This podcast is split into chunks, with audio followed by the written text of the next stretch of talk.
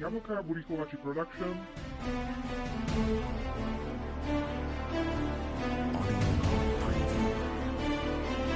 Glycerol som nenašla, ale toto tomu hádam nič nespraví. To je kyselina! Aloha chemici Nechemici, a všetci naši poslucháči. My sme jablká urychľovači. A dnes vás vítame už pri druhej téme z anorganickej chemie alebo pri 12. maturitnej téme, kde sa spolu pozrieme na prvky 13. a 14. skupiny. Aby sme sa mohli pozrieť na prvky 13. a 14. skupiny, musíme najskôr pochopiť, čo sú to P prvky. Medzi P prvky patria prvky od 14. po 18. skupinu, alebo inak jednotlivo po skupinách označované P1, P2, P3, P4, P5 a P6 prvky, pričom posledné tri vymenované majú aj samostatné názvy, a to P4 sú chalkogény, P5 sú halogény a P6 sú vzácne plyny. Medzi P prvky patria kovy, polokovy a nekovy. Kovové vlastnosti týchto prvkov narastajú v skupinách z hora dole a v perióde klesajú zľava doprava. Hodnota oxidačného čísla atómu v zlúčeninách závisí od elektrónovej konfigurácie atómov a od charakteru atómov, na ktoré sa chcú naviazať. Miška, vieš, ktoré prvky patria medzi P1 prvky alebo 13. skupinu? tak do 13. skupiny, inak nazývanej 3. A podskupiny, alebo teda do P1 prvkov patria bor, hliník, gálium, indium, tálium a ponovom sa tam ráta už aj nihonium. Tieto prvky majú tri elektróny na valenčnej uh, vrstve a preto sa teda nazývajú aj tretia a podskupina. Vlastne tieto podskupiny sa udávajú podľa počtu elektrónov, ktoré sa nachádzajú na valenčnej vrstve. Ich všeobecná elektrónová konfigurácia je, že v hranatej zátvorke je teda predchádzajúci vzácny plyn a potom je NS2, NP1. Uh, okrem boru sú to všetko typické kovy a teda čím majú väčšie protonové číslo, tým stúpa ich kovový charakter. A teda aj čím viac stúpa protonové, či, e, protonové číslo, tým klesá stálo zlúčením s oxidačným číslom 3 a teda stúpa stálo s oxidačným číslom 1. Pri týchto prvkoch aj platí, že čím je väčšie protonové číslo, tým stúpa aj bazický charakter hydroxidov. Čiže napríklad o, BOH3, alebo teda hydroxid bority, je kyslejší ako je napríklad hydroxid talnatý. Tieto prvky tvoria zlu- zlúčeniny najmä teda s oxidačným číslom plus 3, aj keď o, gallium, indium a thallium majú obsadený aj d orbitál a preto vedia tvoriť zlúčeniny aj s oxidačným číslom plus 1. Ako sme už teda povedali, pri stúpaní protonového čísla stúpa stálo zlúčením s oxidačným číslom 1. Čo sa týka ešte týchto P1 prvkov, tak v prírode sa vyskytujú teda najmä v zlúčeninách, alebo teda iba v zlúčeninách, nie ako čisté látky. Teraz sa spolu pozrieme na jednotlivé prvky. Medzi najpodstatnejšie prvky tejto skupiny patria bor a hliník. Bor, ktorý má 5 elektrónov a jeho elektrónovou konfiguráciou je teda 2 helium, ako predchádzajúci zácný plyn 2S2, 2P1, je jediný z P1 prvkov, ktorý je polokovom. Čo sa týka jeho fyzikálnych vlastností, je to sivočierna látka pevného skupenstva, ako sme už povedali, vyskytuje sa iba v zlúčeninách a čistý bor sa vyrába redukciou uh, oxidu boritého horčikom. Je teda pomerne málo reaktívny a iba pri zahriati na 700 stupňov zhorí na oxid bority, je to zlý vodič tepla a elektrického prúdu. A medzi jeho zlúčeniny patria Borany a soli kyslíkatých kyselín, teda boritany. Teda borány obsahujú elektrónovo deficitnú väzbu, preto hoci by vás to zvádzalo pri pravidlách názvoslovia vytvoriť e, zlúčeninu BH3, v skutočnosti táto zlúčenina neexistuje, pretože je nevýhodná z energetického hľadiska a preto sa bo- borány vyskytujú ako B2H6 alebo teda diborán. Tento diborán obsahuje dva typy väzieb a to sú obyčajné kovalentné väzby, ktoré sú naviazané na dvoch vodíkoch na každý bor ktoré sú z vonkajšej strany zlúčeniny a zároveň obsahuje elektrónovo deficitné väzby BHB, kde sú tri atómy viazané dvomi elektrónmi, teda tieto väzby sú delokalizované a tie sa nachádzajú medzi borom, vodíkom a borom uprostred zlúčeniny. Dokopy, aby sme to teda si vedeli lepšie predstaviť takto v podcaste, najskôr, keď ideme zľava doprava podľa vzorcu tejto zlúčeniny, máme dva vodíky naviazané na prvý bor, ktoré sú na neho naviazané kovalentnou väzbou, potom máme dve elektrónovo deficitné väzby, ktoré spájajú bor, ďalšie dva uhlíky a druhý bor a na tomto druhom bore máme takisto z vonkajšej strany naviazané ďalšie dva vodíky zase kovalentnou väzbou. A teda ako, druhé, ako už Miška povedala, druhé sú soli kyslíkatých kyselín, alebo teda boritany, ktoré odvodzujeme od poloboritých kyselín a najznámejší je tetraboritan disodný, ktorý inak poznáme ako jenské sklo, Simax a používa sa na výrobu smaltovaných nádob, úpravu glazúr keramike a v optických sklách.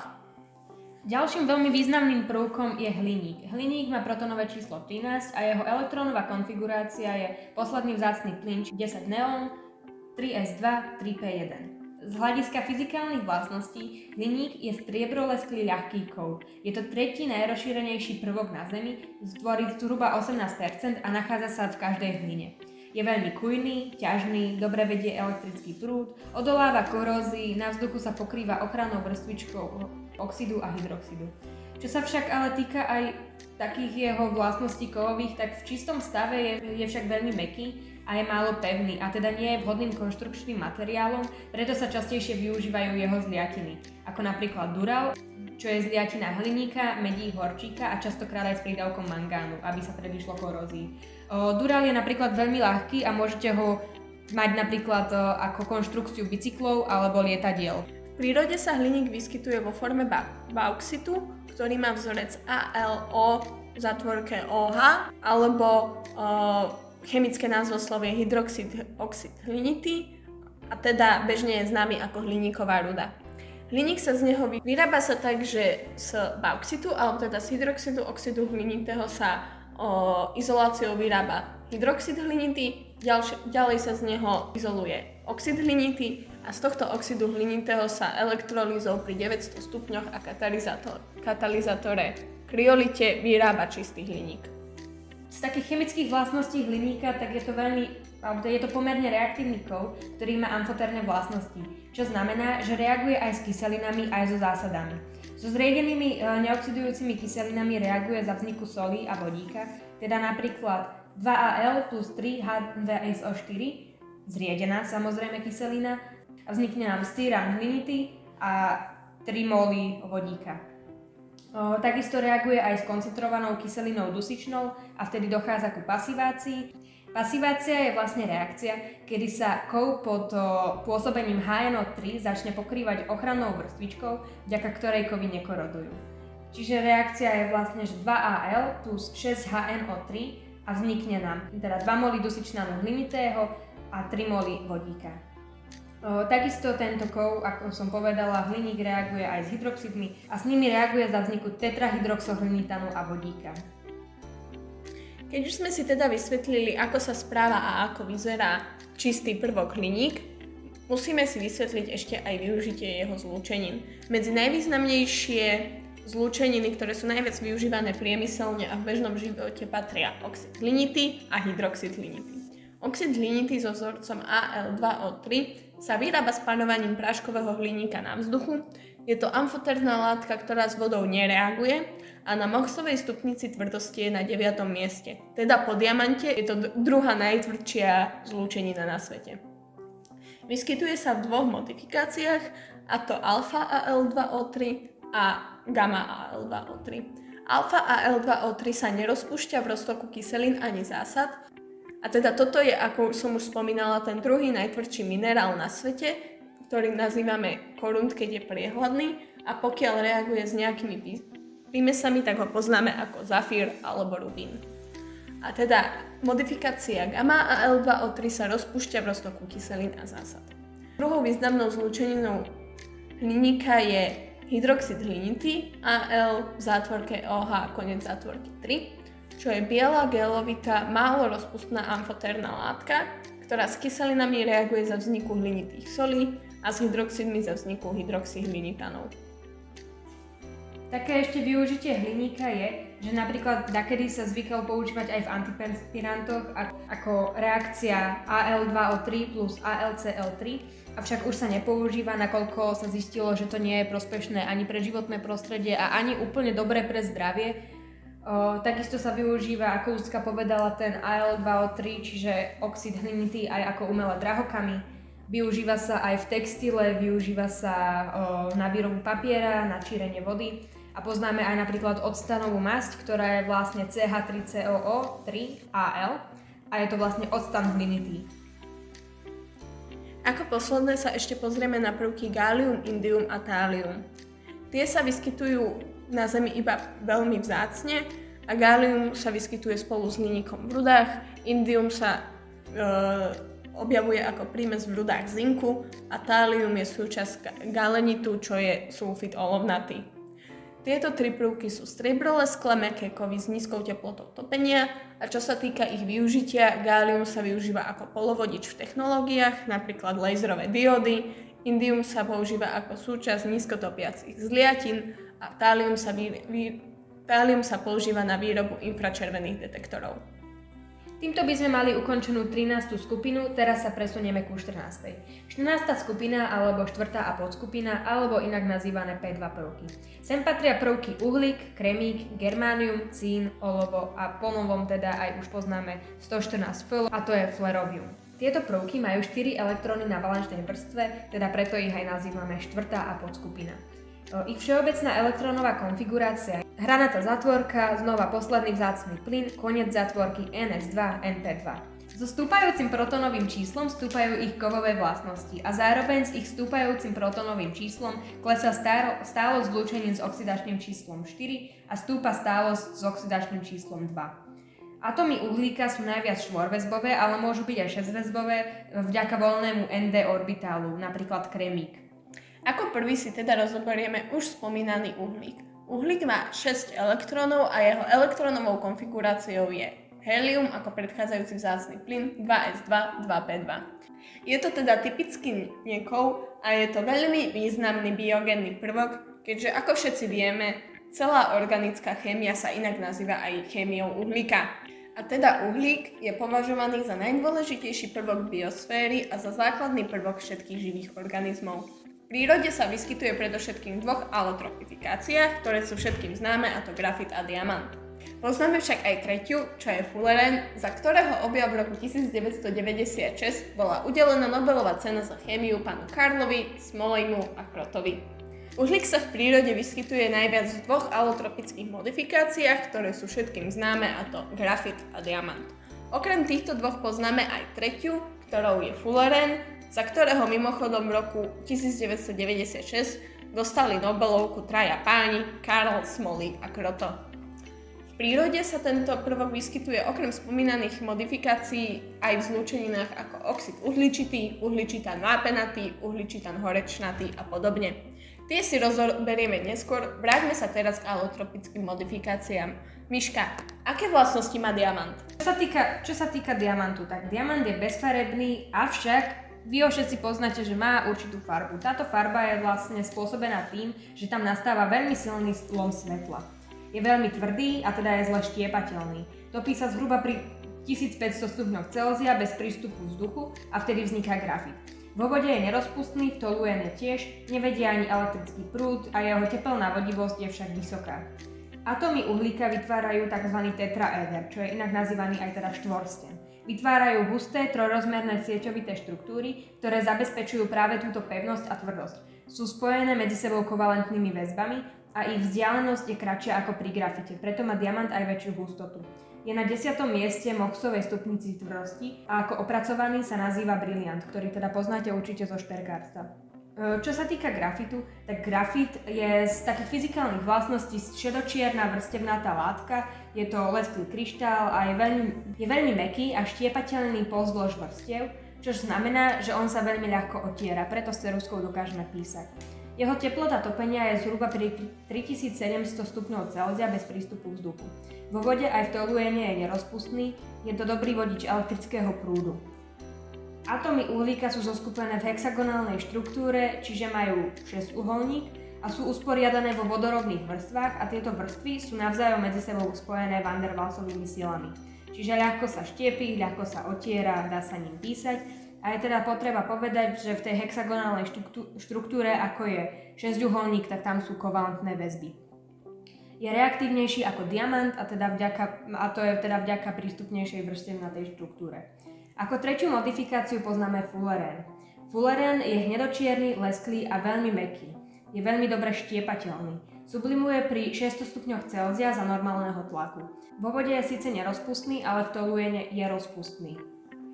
Je to polovodič a pri nízkych teplotách je to supravodič. Je tvorený atómami, ktorých najmenší počet je aspoň 20 a medzi jednotlivými molekulami sú van der Waalsové sily.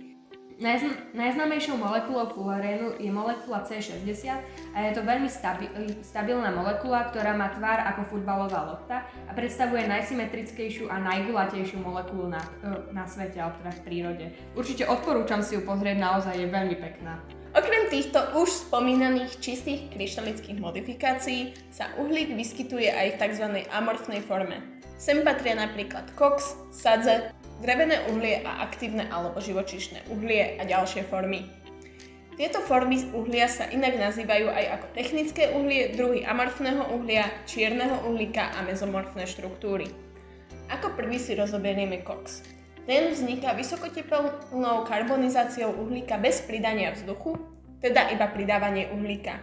Väčšina koksu sa využíva vo vysokých peciach ako redukčné činidlo alebo palivo po celiarskom priemysle a využíva sa napríklad aj pri filtrovaní vody alebo výroby čiernej farby. Sadze vznikajú neúplným spaľovaním kvapalných uhľovodíkov alebo parafínov. Používame ich ako plnivo do kaučuku na výrobu pneumatík, pigmentu do atramentu, papiera a plastov. Ďalšie je všetkým známe drevené uhlie, ktoré vzniká zahrievaním dreva bez prístupu vzduchu vzniká čierny produkt, v ktorom je možné rozoznať bunkovú štruktúru dreva, ľahko sa zapaluje a po zapálení tlie. Využíva sa napríklad ako dezinfekcia na očistenie rán, ale aj všetkým známa palivo pri grilovačke. Ako posledné je tzv. aktívne uhlie, ktoré vzniká z ovocných kôstok, škrupín kokosových orechov a podobne. Využíva sa napríklad v cukrovároch ako odfarbovacia látka, na čistenie chemikálií a plynov vrátanie ovzdušia, na úpravu vody a odpadových vôd a v lekárničke ho môžeme nájsť pod pojmom živočišné uhlie alebo adsorbent, čo je veľmi podstatné, pretože aktívne alebo živočišné uhlie má veľmi vysokú schopnosť pod, uh, pohľcovať ostatné látky, čo sa využíva hlavne pri rôznych otravách, kedy keď ho vlastne zjete, tak hociaká jedovatá látka, ktorú už máte v žalúdku, bude týmto aktívnym uhlím pohltená a teda neutralizovaná, čiže vás to zachráni. Týmto by sme si prešli uhlík ako taký a teraz sa pozrieme na jeho zlúčeniny. Medzi najznámejšie zlúčeniny uhlíka patrí oxid uholnatý, oxid uhličitý, hydro, alebo hydrogen uhličitaný, medzi ktoré patrí hydrogen uhličitan sodný, hydrogen uhličitan vápenatý a potom máme ešte uhličitaný a tam patrí uhličitan sodný a uhličitan vápenatý. Takže, no, oxid uholnatý. Oxid uholnatý vzniká nedokonalým horením, čiže jeho reakcia bude 2C sulfidus plus O2 gazus a vznikne nám 2CO gazus. Ide o bezfarebný plyn bez zápachu, ktorý je ľahčí ako vzduch, je málo rozpustný vo vode, avšak treba dávať pozor, lebo je toxický. Tento plyn sa viaže na hemoglobín, čo vlastne spôsobuje, že on sa viaže na kyslík a tým pádom dochádza k tomu, že sa človek udusí. Je to aj tzv. krvný jed horí modrým plameňom na oxid uhličitý a je to aj veľmi dobré redukčné činidlo, ktoré, ktoré sa využíva najmä pri nepriamej redukcii kovov z iných oxidov a takisto je to súčasťou generátorového alebo vodného plynu, ktoré sa používajú ako paliva.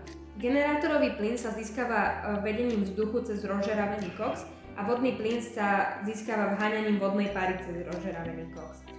Ďalšou zlúčeninou, ktorú poznáme, je oxid uhličitý. Oxid uhličitý si netreba miliť s oxidom uholnatý. Je to takisto bezfarebný nehorlavý plyn, avšak tento je nejedovatý, ale je aj tak nedýchateľný a je veľmi stály. Vzniká pri dokonalom horení, čiže nie ako, pri, ako CO, že pri nedokonalom, ale tento pri dokonalom. A vzniká rozkladom uhličitanu vápenatého žíhaním alebo alkoholovým kvasením. Táto reakcia vyzerá ako C plus O2 a vznikne CO2 alebo CaCO3 a vznikne nám CaO, čiže oxid vápenatý a CO2, oxid uhličitý. Oxid uhličitý je slabé oxidačné činidlo, ktoré je rozpustné vo vode. Takisto sa s ním môžete stretnúť napríklad pri skleníkovom efekte, hásiacich prístrojoch alebo pri suchom ľade, kedy sa ochladí na zhruba minus 56 stupňov Celzia a vtedy túhne na kyprú látku. Ako si už povedala, je veľmi podstatné neplieť si oxid uholnatý s oxidom uhličitým. Pretože, ako si vravela, oxid uhličitý je nedýchateľný, čo znamená, že pokiaľ vás zamknú do miestnosti s iba oxidom uhličitým, zadusíte sa a zomriete, bohužiaľ. Podstatný rozdiel je však pri oxide uholnatom, ktorý sa viaže na hemoglobín, ako si už spomínala, pretože pokiaľ by vás z miestnosti s oxidom uhličitým pustili včas predtým, než sa zadusíte, aj keď ste ho dýchali povedzme 2-3 minúty, tak ako náhle začnete znovu dýchať vzduch obsahujúci kyslík, budete v poriadku, maximálne budete mať závrat, zvracanie a, alebo podobné prejavy otravy oxidom uhličitým, ale dostanete sa z toho. Avšak keby sme vás zavreli čo je len minútu do miest- na minútu do miestnosti s oxidom uhlinatým, už vám nebude pomoci, pretože ako už bolo povedané, je to krvný jed, čo znamená, že sa tento, tento plyn naviaže na hemoglobín na miesto kyslíka a už sa z hemoglobínu, alebo teda z vašich červených krviniek nedokáže uvoľniť. Teda aj keby sme vás dostali naspäť do miestnosti s dýchateľným vzduchom a s kyslíkom, už vám nie je pomoci. Ďalšou skupinou sú hydrogen uhličitany. Hydrogen uhličitany majú vlastne zvyšok HCO3-.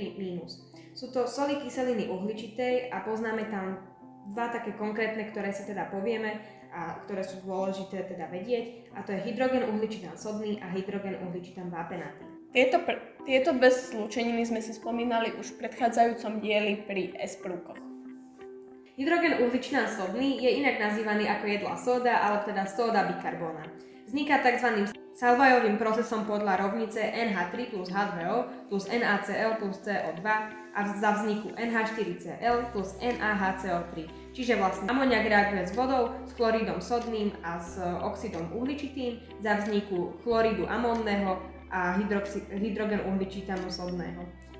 Využitie tohto hydrogen uhličitanu je na, najmä teda na neutralizáciu žalúdočných šťav, zvykne sa teda používať, keď vás páli žáha alebo ako prášok do pečiva pri pečení, alebo napríklad čumienky.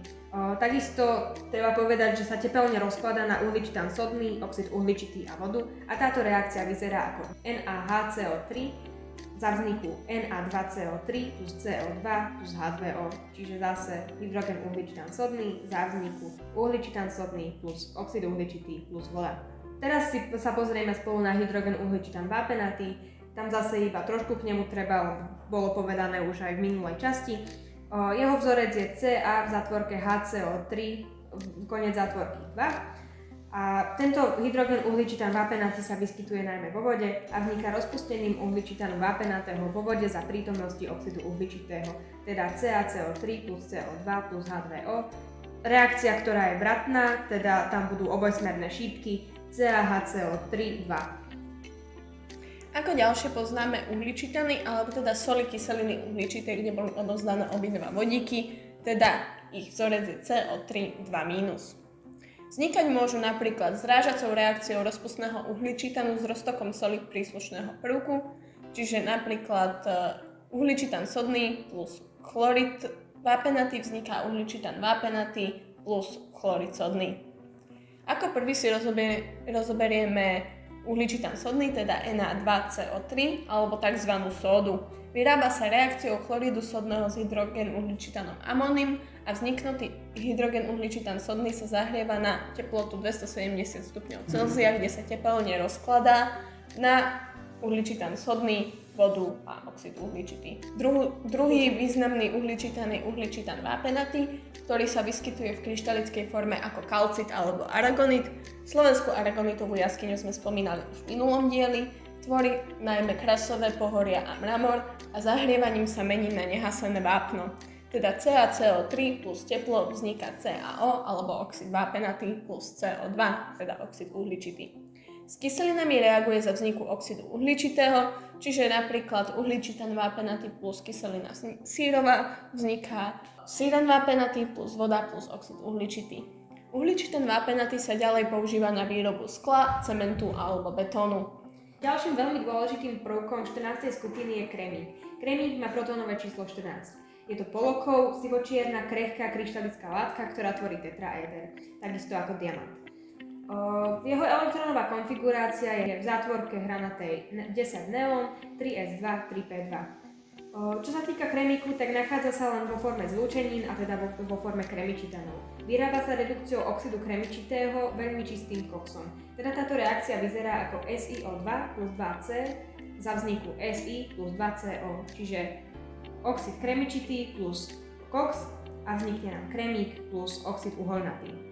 Medzi jeho podstatné zlúčeniny patrí najmä oxid kremičitý, ktorý má vzorec SiO2, čo je chemicky veľmi stála látka, ktorá z kyselín reaguje najmä s kyselinou fluorovodíkovou, ktorá leptá sklo, a teda SiO2 plus 4HF alebo oxid kremičitý plus kyselina fluorovodíková vzniká SiF4, čiže fluorid kremičitý plus 2H2O, teda plus 2 moly vody.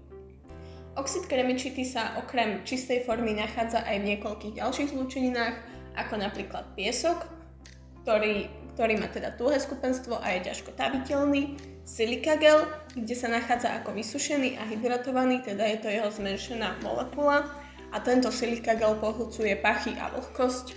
Nachádza sa napríklad v takých tých malých sáčkoch, keď kupujete topánky.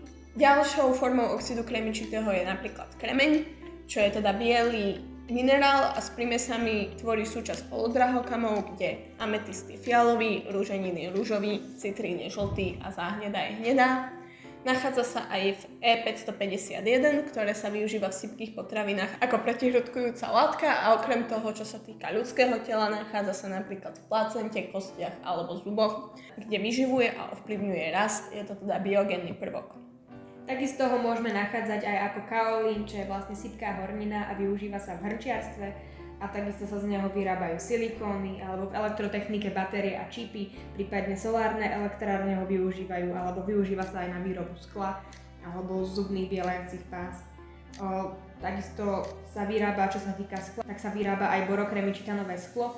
A tam teda máme zakomponované rovno aj bor, aj teda kremík. A toto sklo je inak teda nazývané aj chemické sklo a toto sklo je vlastne určené aj doma, keď máte napríklad nejaký pekáč alebo tak, tak je určené teda na vysoké teploty, ale teda v chémii sa z neho robia najmä várne banky, kadičky a takéto, ale treba tam mať napísaný taký ten ohniček, že môže ísť aj do ohňa. Ďalš, ďalším prvkom je germánium, cín a olovo. Tak postupne si ich tak prejdeme.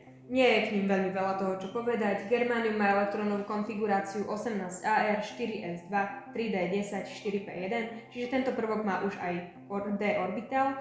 V prírode sa vyskytuje zriedka, väčšinou v zinočnatých rudách. Je to šedobiela lesklá kryštalická látka, ktorá tvorí tetraéder, je to polovodič. Pri zahriati hory za vzniku oxidu germančitého, čo je vlastne biela tuhá látka, je odolný voči vode, účinkom zriedenej kyseliny chlorovodíkovej, aj kyseliny sírovej a aj voči vodným roztokom hydroxidov. Ďalší je cín, ktorého elektrónovou konfiguráciou je 36KR, 5S2, 4D10, 5P2. Cín sa v prírode vyskytuje len ako oxid ciničitý alebo inak povedaný cínovec, je to meký kujný kov, ktorý má veľmi nízku teplotu topenia, je stály na vzduchu a je rozpustný v kyseline chlorovodíkovej, sírovej aj dusičnej. Posledné máme olovo. Jeho elektronová konfigurácia je 54 xenón, 6s2, 4f14, 5d10 a 6p2. Čiže, ako ste si mohli všimnúť, tento prvok má už aj f orbitál, aj d orbitál. Vyskytuje sa v prírode ako galenit, teda ako sulfit olovnatý. Je to ťažký meký kov, ktorý sa dá krajať nožom, je to zlý vodič tepla a elektrického prúdu. Je nerozpustný v zriedenej uh, kyseline sírovej aj kyseline chlorovodíkovej, avšak v kyseline dusičnej je rozpustný. Olovo a jeho zlúčeniny sú jedovaté, takže pozor na neho. A jeho využitie je napríklad, že sa z neho vyrábajú akumulátory alebo zliatiny, prípadne ochranné kryty na rengenové žiarenie. Keďže ako sme už spomínali na začiatku fyzikálnej chemie, cez trojmetrovú stenu olova neprejde ani gamma žiarenie. Toto by bolo všetko k dnešnej téme. Veríme, že sa vám náš dnešný diel páčil. Dajte like na Instagrame, odber na Spotify alebo Anchore a tešíme sa na vás na budúce. Kaboom! Yes, Rico. Kaboom.